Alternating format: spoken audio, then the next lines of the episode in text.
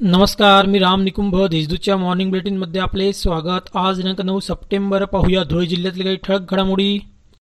जिल्हा परिषदेमध्ये विरोधी पक्षनेता हे पदच अस्तित्वात नाही. सदस्य पोपटराव सोनवणे स्वतःच हे पद लावून मिरवतात असे सांगतानाच त्यांनी केलेले सर्व आरोप बिनबुडाचे असल्याचे स्पष्टीकरण अध्यक्ष डॉक्टर तुषार रंदे यांनी मंगळवारी पत्रकार परिषदेत केले.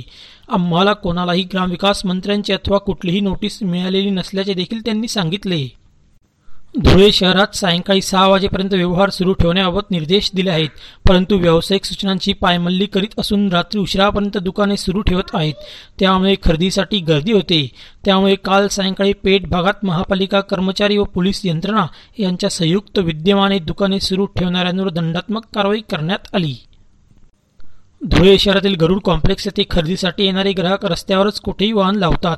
त्यामुळे मंगळवारी वाहतूक शाखेतर्फे वीस वाहनधारकांवर कारवाई करण्यात आली. धुळे शहरातील माध्यमिक शिक्षणाधिकारी कार्यालयात कोरोनाचा शिरकाव झाला असून कार्यालयातील एक कर्मचारी पॉझिटिव्ह आढळून आला आहे. त्यामुळे कार्यालय चार दिवसांसाठी सील करण्यात आले आहे. कोरोनाबाधित रुग्णांकडून अवाजवी बिल आकारल्यामुळे धुळे शहरातील बारा खासगी रुग्णालयांना महापालिकेने नोटीस बजावली आहे. दरम्यान महापालिकेच्या भरारी पथकाने बिले सादर करण्याचे निर्देश दिले आहेत. आतापर्यंत दोन्ही पथकांकडे चार तक्रारी प्राप्त झाल्या आहेत. त्यानुसार चौकशी सुरू करण्यात आली आहे. जिल्ह्यात मंगळवारी कोरोनाने सात जणांचा मृत्यू झाला. मृतांची संख्या तीनशेवर पोहोचली आहे. दिवसभरात एकूण नवीन एकशे एक्केचाळीस पॉझिटिव्ह रुग्ण आढळून आले आहेत.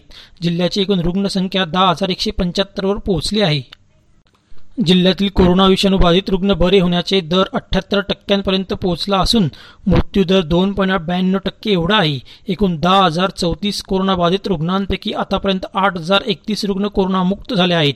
दरम्यान कोरोना विषाणूचा प्रादुर्भाव रोखण्यासाठी नागरिकांनी सहकार्य करावे अनावश्यक गर्दी टाळावी मास्कचा नियमित वापर करावा आणि सोशल डिस्टन्सिंग पाळावे असे आवाहन जिल्हाधिकारी संजय यादव यांनी केले आहे.